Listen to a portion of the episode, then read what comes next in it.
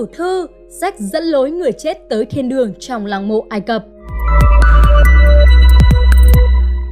Với ý nghĩa là cuốn cẩm nang dẫn lối người chết tới thiên đường, Tử thư Ai Cập được chôn theo quá trình ướp xác nói lên nhiều điều về đức tin của người cổ đại.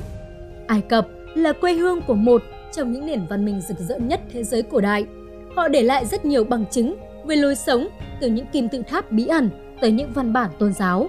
Làng mộ đồ sộ của họ không chỉ chứa đầy vàng ngọc mà còn có các văn bản nói lên tín ngưỡng của họ. Người Ai Cập tin rằng linh hồn người chết phải trải qua một hành trình nguy hiểm để tới thế giới khác. Sau khi chết, linh hồn lang thang ở thế giới bên kia cho đến khi được các vị thần phán xử. Người tốt sẽ được tưởng thưởng bằng một cuộc sống vĩnh hằng, còn người xấu thì bị quỷ Amit đầu cá sấu, ngực sư tử, thần hà mã, ăn tươi nuốt sống. Sách dẫn lối người chết tới thiên đường.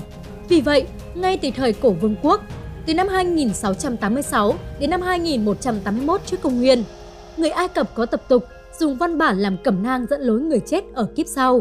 Khi ấy, người ta viết các văn bản tàng chế lên tường hầm mộ. Đầu thời Trung Vương quốc, từ năm 2134 đến năm 1690 trước công nguyên, hầu hết chúng được viết trong quan tài. Những văn tự kim tự tháp và văn tự quan tài trở thành tử thư sau này. Sách những cuốn sách thay đổi lịch sử viết Tử thư Ai Cập là những văn bản dùng trong tang lễ đã được sử dụng trong gần 1.500 năm. Chúng bao gồm những lời kinh, thần chú và hình vẽ được chép trên một cuộn giấy gói tùy táng trong lăng mộ của người đã khuất. Người ta tin rằng những lời kinh chú này ban cho linh hồn người chết trí thức và sức mạnh cần thiết, dẫn lấy họ an toàn qua cõi âm bất chắc để đi đến được kiếp sau. Mỗi cuốn tử thư được chia ra nhiều chương, nội dung được lựa chọn và kết hợp lại từ 192 bài kinh để mô tả cuộc đời của người chết. Do vậy, mỗi cuốn tử thư là độc bản, không có hai cuốn tử thư nào hoàn toàn giống nhau. Ban đầu, tử thư chỉ dùng cho tầng lớp thượng lưu. Đến thời kỳ Tần Vương quốc, từ năm 1570 đến năm 1069 trước công nguyên, tử thư phổ biến hơn trong xã hội. Tạo ra những cuốn tử thư này là các nghệ nhân với tay nghề lão luyện. Một văn bản thường do nhiều người thợ chép chữ cùng nhau làm. Họ sử dụng mực màu đen, đỏ để viết chữ tượng hình và chữ thể tế, loại chữ do các thầy tế sử dụng.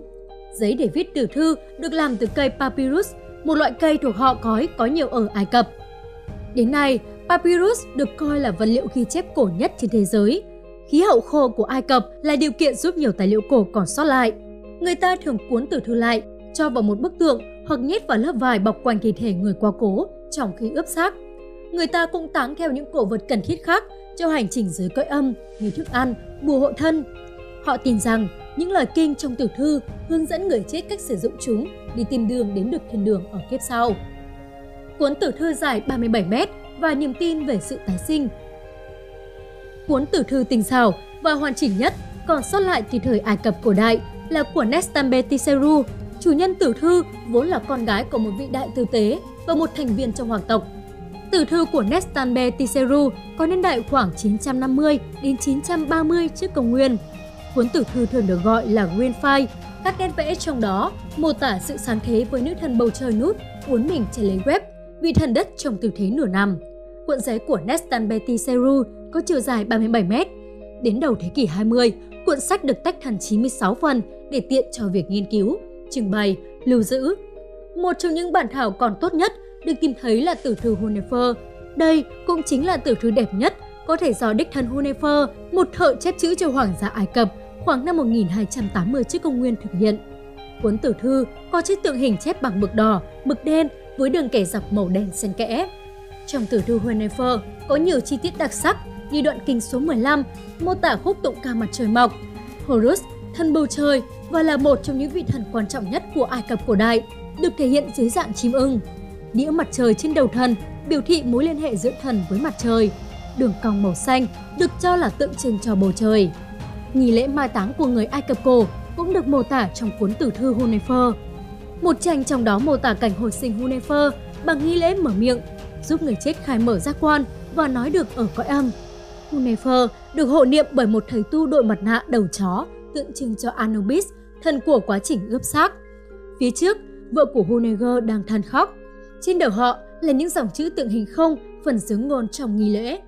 Người đầu tiên gọi những văn bản dẫn lối cho người chết này là tử thư Book of the Dead, là nhà Ai Cập học Carl Richard Lepsui, theo cách gọi trong ngôn ngữ Ai Cập thì đây là sách dẫn lối đến ánh sáng. Những cuốn cẩm nang với hình ảnh phong phú này không chỉ dành cho người đã khuất mà còn cung cấp cho chúng ta ngày nay những thông tin về niềm tin vào kiếp sau của người Ai Cập cổ, hé lộ về một nền văn minh cổ.